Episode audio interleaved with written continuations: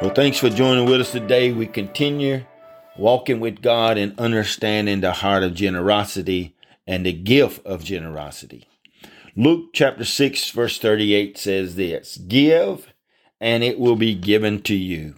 Good measure, pressed down, shaken together, running over, will be put into your lap.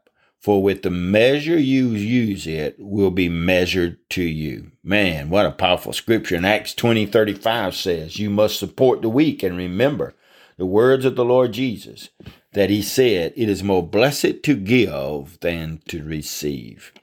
Praise God. So, Lord, we pray today that you would encourage us to know that we should be and are required to be givers. 2 Corinthians 8 and 7 says, Therefore, as you abound in every think in faith and utterance and knowledge, and in all diligence, and in your love to us, see that you abound in his grace also.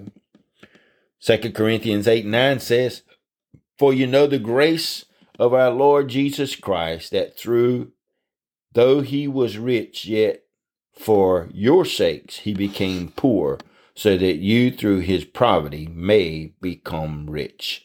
May God ever bless you and keep you today and give you a heart and an understanding of generosity. In Jesus' name we pray. Amen. A word of encouragement is produced by Turning Point Ministries. Our mission is to saturate the world with the life giving power of Jesus Christ. We need your help to do this. You can support us by going to tpworship.com and click on the Giving tab. Follow us on Facebook and Twitter. Apostle Locklear is also streaming on Life Now TV, available on Roku, Apple TV, and Amazon Fire. Download our mobile app for Apple and Google. It is time to live your best life now.